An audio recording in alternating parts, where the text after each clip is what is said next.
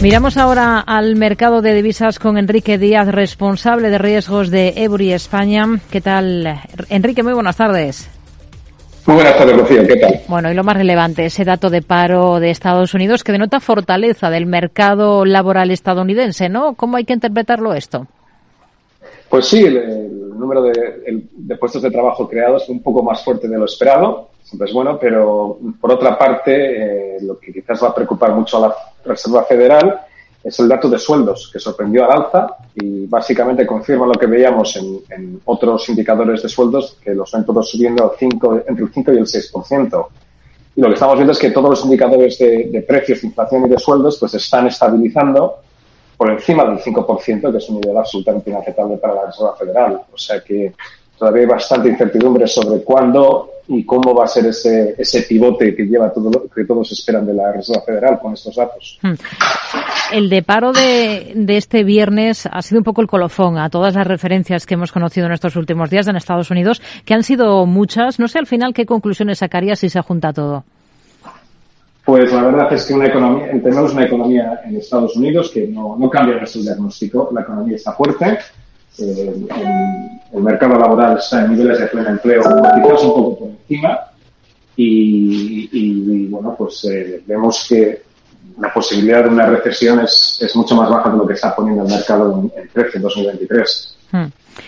Se está hablando mucho de que, bien haya sido intencional, intencionadamente o no, eh, Powell ha enviado el mensaje de que a la luz del endurecimiento que ya se ha hecho por parte de la Fed de tipos, pues ahora está más enfocado en la perspectiva de crecimiento y en el panorama del empleo que en reducir la, inflación. ¿Ustedes qué opinan de esto?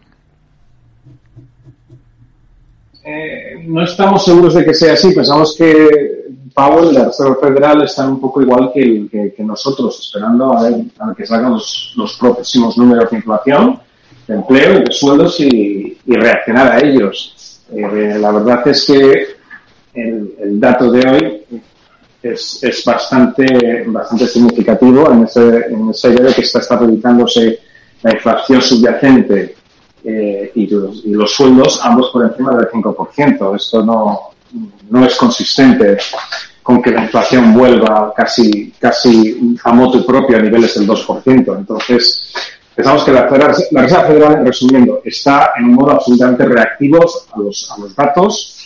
Eh, ellos mismos quizás no saben muy bien cuál es la política que van a seguir en 2023 y dependerá de, cómo evolucionen hmm. los, los, los sueldos y los precios.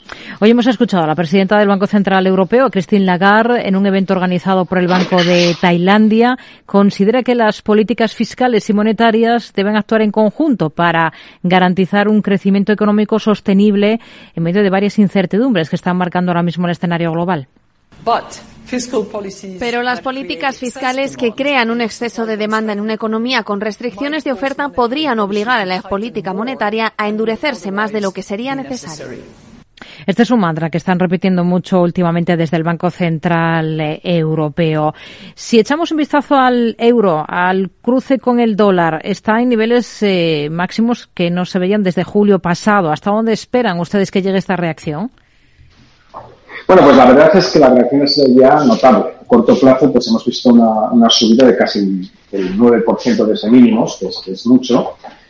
Y pensamos que quizás eh, a corto plazo, de aquí a fin de año, así pues será difícil que suba mucho más. Pero desde luego en 2023 vemos que ese cambio, ese, ese, ese, giro claramente eh, de, que estamos viendo en el Banco Central Europeo, de preocuparse cada vez más por, la, por la inflación, eh, mientras que la Reserva Federal empieza a, a intentar ver dónde puede dejar de subir tipos y esperar y ver qué pasa con la inflación, va a reducir el diferencial de tipos en 2023 y pensamos que hay, a lo largo de 2023 veremos una continuación de la subida del euro basada en esa reducción del diferencial de tipos.